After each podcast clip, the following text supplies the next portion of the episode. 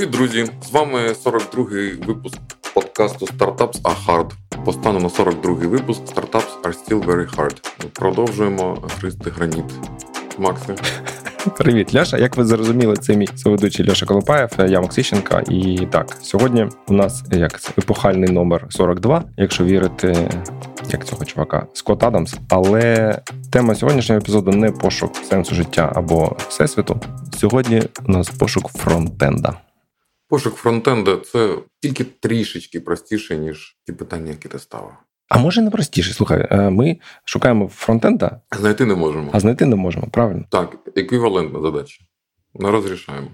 Ми шукаємо фронтендера. До цього ми шукали бекендера. Бекендера ми не знайшли, фронтендера ще шукаємо. Теж поки що не знайшли. Теж поки що не знайшли. А, Тож забавно, по-перше, порівняти ці два пошуки. Ну і по-друге, власне, поговорити про фронтенда. Що у нас загалом? Коли ми писали останній епізод, якраз два тижні тому, ми там десь в той же час опублікували цю вакансію. За цей час ми отримали 350 десь відгуків, роздали сотню тестових, провели там, напевно, 30 інтерв'ю. І ще проводимо цього тижня у нас кілька інтерв'ю. І зараз, якби кінець першого етапу пошуку, скажімо так, тому що наступного тижня наш фронтендер у відпустці. Тому ми або зараз когось оберемо, або повернемось до пошуку знов е, після відпустки його. Отак, от, от або вже після свят. Точно, да. Хоча ми свята провтикали. І знаєш, таке це є таке вираз. Ну, вже після свят. Там. Щодо е, щодо dedication. Чи ти готовий працювати у п'ятницю ввечері? Та я взагалі в п'ятниці не готовий працювати. Не зранку, не ввечері. І ввечері, не зранку. У нас по п'ятницях ретро, і це так складно, ти не уявляєш. Тобто, Ну, я ясно, що я можу зайти на ретро, але треба щось подумати, зайти, може, в Slack, щось там подивитись. Я не хочу дивитись в Slack в п'ятницю. Коротше, не знаю. Поки це проблеми, я не знаю, як вирішити. От, а ми ще зараз перейшли з Zoom в Huddle вбудований. Цей, і тобто, щоб відкрити Huddle, треба зайти в Slack, а в мене тайм-ліміти на п'ятницю в Slack в iOS. Коротше, стартапс still very hard. Дуже сурова самодисципліна. То що, давай я розкажу про наш пошук. Давай, ці 350 відгуків. Хто це, Макс? Хто ці люди? Да. Е, хороше питання. Десь третина з них, ну там 70, може трошки більше відгуків, це е, взагалі відгуки, які ну якби не кваліфають під наші взагалі вимоги. Тобто людина без досвіду, або людина з там зарплатою 800 доларів, або взагалі не фронтендери. Тобто не треба бути тобою чи кимось кваліфікованим там девелопером, щоб зрозуміти, що це місматч. Да, да, да. Ми насправді, ну знову ж таки, коли сам користуєшся своїм продуктом, ти отримуєш більше інсайтів. І от один з інсайтів, який ми спробуємо наступного пошуку, якусь галочку додамо собі е, для того, щоб наші вакансії бачили кандидати, які попадають під вимоги, і не бачили ті, хто не попадають. Ну, типу, якщо в тебе від двох років, то щоб люди, які без досвіду, ну і взагалі її не бачили, не відгукувалися на твою вакансію. Тому що ну це скажи, це не спонукатиме фальшиві профайли, щоб туди зазирнути. Да, тут є такий backlash, тому я публічно, якби ну трошки не знаю, як про це говорити. Знаєш, він він, мабуть, є навіть е, і без цього інструменту. Він взагалі є. Ну тобто, дуже багатьом людям хочеться трохи собі приписати experience у, щоб запригнути на наступну там якусь студію. Це ж не твоя суто проблема, не проблема моделі Djinni. Чи це проблема взагалі людська. От ну коротше, там є певні ідеї, що з цим можна зробити. І друге, до речі, ми ще почали це за кілька тижнів до. Початку пошуку задумалась над тим, що нам треба перероблювати інбокс. Інбокс це місце, куди ці відгуки падають, і там, де розгрібаєш, відповідаєш кандидатам, там тусуєш їх і так далі. І воно зараз дуже погано працює. І от коли ми відкрили вакансію, отримали 300 плюс відгуків, то якби ти ще більше розумієш, як воно незручно, ну якби в тебе зразу є фідбек по там якимось новим е, варіантам UX, ти можеш легше собі уявити, чи воно допоможе в твоєму випадку. Слухай, а я правильно розумію, що взагалі проблема е, сотень меседжів в інбоксі ніколи не вставала перед Джині до цього часу на одну вакансію. Це ж unbelievable. До війни скільки скільки відгуків на вакансію було? У нас у березні була рекордна кількість відгуків на Джині 320 тисяч, здається, е, за місяць. Mm-hmm. До війни От у січні було 165, тобто вдвічі менше. А, ні, чекай, стій. Це навіть не відгуки. 115. То втричі менше відгуків, там трошки більше, ніж за рік, втричі більше відгуків. Тобто, ну вони ж рекрутерів більше не стало, навіть трошки менше. Тобто, в кожного умовно X3 inbox зараз в порівнянні ніж тим, що він до, до війни був. От так що да. Е, завжди були рекрутери, у яких було багато відгуків, але їх було ну відносно мало. Це якісь там junior позиції, в принципі, мало. А зараз у нас фронтенд вакансія, тобто це не інтерн. У нас два плюс роки е, в досвіду бекенд, коли ми шукали бекендера. Там були дуже схожі вимоги, і там ми отримали 100 відгуків, а тут 350. Тобто, скажи, а може, а може так статися, що Python девелоперів десь у три рази з половиною менше, ніж фронтендерів. Фронтенд же один на всіх, а це ж бекенд. Так я думаю, що їх набагато більше ніж бекендерів будь-якої однієї технології. У нас тут є інша проблема, що більшість фронтендерів, які фронтендери, пишуть на реактивних якісь фреймворках, типу React або щось mm. інше. Часто той же fullstack Node.js додається, і це то, що ми якби не хочемо. У нас цього немає, і ми не хочемо туди лізти. Ми вже там були, і це напевно там 80% зразу фронтендерів потенційних відсіює. Ну може не 80, ну і там половину точно. Скажи, це з тих 350 ти маєш на увазі? Чи ви вже написали це у вакансії? Вони вже знали? Нам подавалась більшість людей, яким це окей. Ну, типа, нафіга ти подаєшся, якщо ти не хочеш без реакта жити. Але ну теж були люди, які казали: ну я бачу, що там у вас є. Ну ми ж типа все одно ж будемо на реакті це переписувати. І ми казали, ні, чувак, не будемо. От але я маю на увазі з пула фронтендерів потенційних для нас половину відсіюється автоматом, тому що у нас була тестова задача з там версткою. І вона відсіяла дуже багато людей. Тобто дуже мало людей, навіть з тих, хто подається, вони можуть добре верстати. Ну не просто зверстати, а зверстати плюс-мінус хорошо. Може, два роки це малувато ви. Так, да, да. Коля теж казав, що треба 3-4 роки мінімум. От, ну, принаймні, ті кандидати, які нормально зробили тестове, постфактум ми бачимо, що там досвід не 2 роки, а 3-4. Так, да, це правда. Слухай, а нема в тебе такого, знаєш, внутрішнього голосу, який каже тобі: Макс, це дінозавр, фронтенд jQuery, це шляпа, ніхто з молодих не хоче з цим старим говном працювати. Ні? Мій внутрішній голос, зовнішній голос через Твіттер, коли я про це писав в Твіттері про вакансію, там мені так накидали багато такого. Насували за воротник. Я теж Твіттер. Я не впевнений, що в цьому проблема. Тобто, ми шукаємо людину, дивись, типа гарно верстати нам треба все одно, як не крути. Я не знаю. Я не хочу спорити там чи React кращий. Ну для нас, очевидно, ні. Я не бачу, типу, плюсів, крім того, що комусь подобається React, і ми втрачаємо таких людей. Ні, ну це сучасний фреймворк, який дасть тобі переваги сучасних фреймворків і відкриє тобі набагато більший ринок девелоперів під нього. Як тобі цей аргумент? Ну тоді мені доведеться міняти команду, робити її в п'ять разів більше і знову все переписувати. І ми вже це пробували рік тому, і це якби Ну і що? Якщо у вас один раз не вийшло, то все, ти ніколи не будеш апгрейдитись. Бо з кожним роком цей сетап буде більш і більш старим. Ти ж розумієш, що якщо це проблема олтаймерської технології, то воно лише гіршитиме. Ні, ну так, дивись, я не фронтендер. Як я розумію, ми можемо, не відмовляючись від того setup у, який є, поступово додавати якісь реактивні компоненти. В тому ж, наприклад, inbox у це є сенс. Там ну там хочеш там drag-n-drop робити, або якось там ти відмітив його як прочитано, воно кудись там впало вниз списку. Це прикольний flow який е, ну на Vanilla.js прям дорого відносно писати. Ну, типу, от, але є. Ну, Коля там дивився, якісь є бібліотеки, які. Це дозволяють зробити в рамках нашої моделі. От для сторінок вакансій, там пошуку і так далі. Там якби це на рівні компонента. У нас немає якби SPA application як такого. Да? Тобто це не якась CRM або автоматизоване місце касира, де ти приходиш, ти ну як в Gmail сидиш завжди в одній сторінці. У нас такого немає. Ну інбокс у вас такий, ні? Інбокс, да. От інбокс, да. Інбокс насправді взагалі може бути як, якщо у нас був мобільний додаток, то бути мобільний додаток як месенджер, так лише з тими переписками. Так, де ти чатишся з кандидатом, і це make sense. Мені дуже подобається ця ідея. Я думаю, що воно дуже схоже на месенджер. Так да у нас ми вчора говорили з Максом на іншу тему і повернулися до того, що у нас за два з половиною роки дуже було мало продуктових е, апдейтів core продуктів в Experience, в UX. за два з половиною роки майже нічого не досягли. І це, звісно, проблема. Зараз ясно, що є інші проблеми, але це underinvestment в цей в product experience, Ну його треба виправляти. І мобільний додаток це якби одна з таких прикладів, що в нас немає, а могло б допомогти. Наприклад, ми недавно додали в retention метрики, трекаємо типа щоденні візити. Відсоток людей, які щоденно заходять на Djinni, ну крім вихідних, ми там, типа Daily Active Users, ага. Да, Daily Active, але 5 днів з 7, тобто без е, суботи неділі. І там 15% кандидатів і 20, здається, чи навіть більше відсотків рекрутерів. 28, а тобто майже 30% рекрутерів. Тобто, уяви, кожен третій рекрутер щоденно заходить на Djinni. Ну і це логічно, правильно? І типа, якщо щоденний в тебе є паттерн, то ну мобільний додаток, типа, make sense. Так. Тотально. Мобільний додаток, він завжди з тобою у кармані. А ще це push notification, які для меседжів, для полків та відповідей, мабуть, що багато краще, ніж email. Так, я згоден, да. Ну коротше, тобто є багато потенційних ерія, куди ти можеш е, рухатись.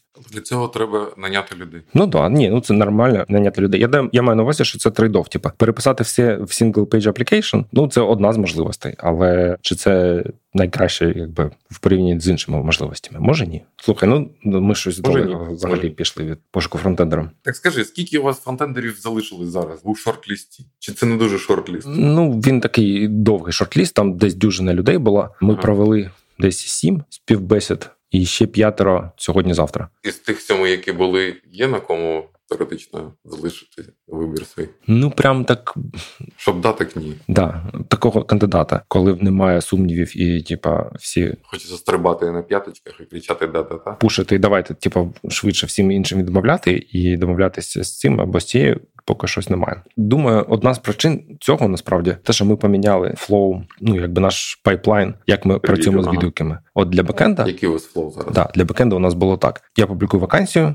До мене приходять відгуки, я їх дивлюсь, якщо вони плюс-мінус адекватні, я кличу на скринінг е, інтерв'ю коротеньке, там 20 хвилин. І якщо мені сподобався кандидат, і в них очікування схожі до того, що ми шукаємо, тоді ми вже сетапимо технічне інтерв'ю, і після цього тестова задача. А для вакансій фронтенда ми зробили все навпаки. Типа, ми очікували, що буде багато відгуків. Давай їм зразу дамо тестову задачу.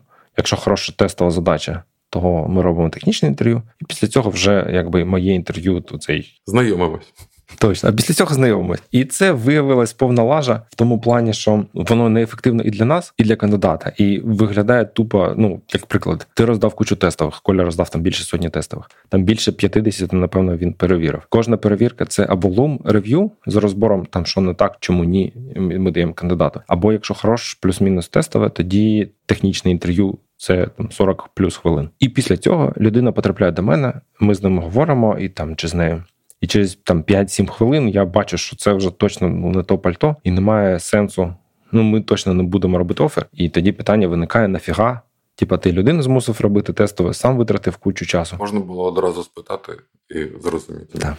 Коротше, і це ну трошки тупо вийшло. Learning experience is what you get when you didn't get what you want. Як ти будеш для наступного найму робити технічно? Будемо навпаки. Ну тут будемо робити як для шорткол для culture fit? Да, да, да, да. Шорткол першим етапом. Єдине, що я думаю, все одно якби відгуків дофіга. Тобто провести навіть 150 шортколів я не зможу, очевидно. Тому я думаю, перед шортколом буде такий прескрінінг умовний. По резюме. Ну, резюме, само собою, ні, я маю на увазі там два-три питання, які я попрошу задам кандидату для початку розмови. І якщо там немає хороших відповідей, то не буде скрінінг колів. Якщо хороші відповіді, тоді кол. Це ну блін, я я в шоці. Насправді наскільки ефективно 15 хвилин поговорити голосом. Крім того, що в тебе є якби відчуття від кандидата, да, як він там розмовляє, як чи вона Поводиться, ага. Да, да. Крім того, ти там Типа, всі 6 років резюме людина починає говорити, і виявляється, що він 6 років робив там одностранічні сайти, візитки, умовно. Коротше, ну ти розумієш, що там немає 6 років досвіду. Як досвіду, це типа, ну, джуніор досвід. І це навіть гірше, ніж джуніор. Якби ти це робив півроку і потім пішов кудись. Це значить, ну, що тобі цікаво розвиватися, і ти там шукав якийсь челендж. А тобі там було норм. Да, да, да. А якщо ти 6 років це робив, ну значить, ну це типа твій рівень, і тобі це окей, і значить, у нас ти будеш так само працювати. А значить, нам це не окей. А значить, нам це не окей. І це прям фантастично. Швидко можна зрозуміти. По резюме це не завжди очевидно. Ні, ні, по резюме це дуже очевидно. Я згоден з тобою. Резюме це взагалі така Угадайка. От тому цей кол ну якби це ефективно. Я не можу зупинитися відчувати таке странне відчуття, що от два роки тому ми всі бігали за девелоперами, їм треба було писати. Ніхто на твої вакансії не, не писав, м'яко кажучи, там якісь відгуки стрьомних типів. Там а зараз диви проблеми. 350 відгуків, треба спочатку це робити, потім це, бо це задовго. Тобто зовсім інші аргументи і матерії задіяні тепер. Як сильно відрізняється ринок кандидата від ринку винаймача? Ну дивись, я пам'ятаю Соловйов, мені Саня розповідав. У них е, на Clojure каста була написана. Ну точніше, він її перевів mm-hmm. на Clojure. і людей на Clojure дуже мало. Але коли вони приходять, то, типу, ну там hit rate аля 50%. Типу, вони наймали кожного другого, хто приходив на співбесіду. Ну тому що коротше, якщо людина вже пише на Clojure і хоче писати далі, то там дуже висока ймовірність, що це хороша для вас людина. Про PHP я не можу да, да, да. Я до того, що так було мало відгуків, але hit rate серед цих відгуків був точно на порядок, напевно, краще. Бо зараз багато людей, які ти витрачаєш час на людей, які тобі не підходять, але вони подаються, і ти не завжди можеш швидко зрозуміти, що вони тобі не підходять. Якби проблема залишилась та сама, тобі все одно треба відбирати людей. Зараз з одного боку більше відгуків легше отримати багато відгуків, але це не завжди менше роботи, іноді навпаки. Слухай, ну я от е, цю роботу типу аутсоршу. Тобто в мене є рекрутери, які отбирають людей, я з ними поговорив, там пояснив, що я від них хочу. До мене кандидати приходять вже фільтровані. Тобто цей первинний скринінг вони роблять. Не хочеш так теж зробити? Ні, я не хочу це робити. Ти mm. пам'ятаю, мені це пропонував. Одна з причин, чому я це не хочу робити, що нам треба фіксити продукт, покращувати. Джин як платформа, його ідея в тому, що ти їм можеш за допомогою джина ефективно сорсити і наймати людей. Типу, якщо ми mm-hmm. я сам зараз заутсорсу це кудись назовні, то не отримую інсайтів, типу, що треба міняти в продукті, щоб зручніше і швидше було знаходити людей. Приклад з цими кандидатами, які формально не потрапляють в вимоги. Mm-hmm. Якщо я це віддам рекрутеру, я навіть не узнаю, що вона там отримує купу таких відгуків і вона їх відсіє. Ну, в тебе ж не та проблема. В тебе ж проблема, якщо я чую тебе правильно, що зараз стільки відгуків, що їх фільтрування ефективне займає дуже багато ресурсів, і це задорого. Так, це дає дуже цінний досвід, як то бути таким рекрутером, в кого так багато відгуків. Ну, для розвитку продукту це звичайно дуже корисно, але для розвитку продукту також корисно наняти девелопера. І якщо ти не можеш таким чином наняти девелопера, то це замкнуте кільце. Ти не можеш з нього вирватися. Маєш купу ідей, але і не маєш кому їх е, імплементувати. Так, да, я згоден. Ну я думаю, нам ще це зарано про це говорити. У нас мало вакансій. Навіть ми не шукаємо зараз одночасно, наприклад, фронтенда і бекенда. Да? І там тоді б це напевно прям було супер складно. В такому режимі, як зараз, якщо не віддавати скринінг девелоперам, от як зараз. Коля фактично тиждень в нього випав з життя, тому що він цілий тиждень або роздавав тестові, або перевіряв тестові, або проводив співбесіди. Якщо буде мій скрінінг тобто я в ролі HR, я не так е, потрібен для розробки продукту. Да? Без мене воно там буде працювати без колі ні. Ну де навіть якщо я 50% там тижня буду витрачати на це, це поки не критично. Правильно? Ну принаймні з нашими масштабами. Коли у нас там буде більше вакансій, та можливо, це ми можемо повернутися до цього, але ну це типа точно не зараз. А як ви, до речі, а, е, робите? У вас схожа модель? У вас є скрінінг чи ні? Так, так. У нас зараз у нас модель, яка в нас залишилася ще з довоєнних часів, тобто з часів, коли кандидат рулив ринком, і вона була дуже заточена під кандидата. Тобто це дуже коротка схема, і вона якомога менше зусиль від кандидата вимагає. У нас два е, шаги. Перший це скринінгове інтерв'ю, це півгодини відеозвонок, де ми відповідаємо на питання і даємо Бліц. У нас є список питань, там 15 питань. Вони дуже поверхневі. За них можна отримати 0, 1 чи 2 бали, якщо ти нічого не відповідаєш, якщо ти відповідаєш щось таке по темі, буровиш, і 2 бали, якщо ти відмінно відповідаєш, знаєш багато. Відчувається, що ти у цьому питанні докер. Тобто за 15 питань можна отримати максимум 30 балів. Якщо кандидат набирає 10 чи більше, ми кличемо його на друге інтерв'ю. Це хтось з вашої команди проводить, чи це цей рекрутер? Так, так, так. В нас є група девелоперів, і я. Ми у календлі там маємо такий раунд робін, і коли. Через календлі назначаєш інтерв'ю, воно по кругу нам роздається. Можна на мене потрапити, можна на когось з девелоперів. Прикольно. І що після цього? Але ми задаємо ті самі питання, і ці відповіді у нас є у таблиці. От я зараз на неї дивлюся. Я знаю, в мене є рейтинг питань, на які питання люди дуже добре відповідають, майже всі відповідають. А є от одне питання, на яке ніхто ще не відповів. Нуль. 30 балів відповідно ніхто. Прикольно. Що за питання? Що за питання? Можеш сказати? Та ні, ну якщо я зараз я скажу, завтра всі пам'ятають. А ти давай, ти запік, питання... ти запікаєш е, питання, а Аня Аня запікає питання, а я дам відповідь. Ну давай.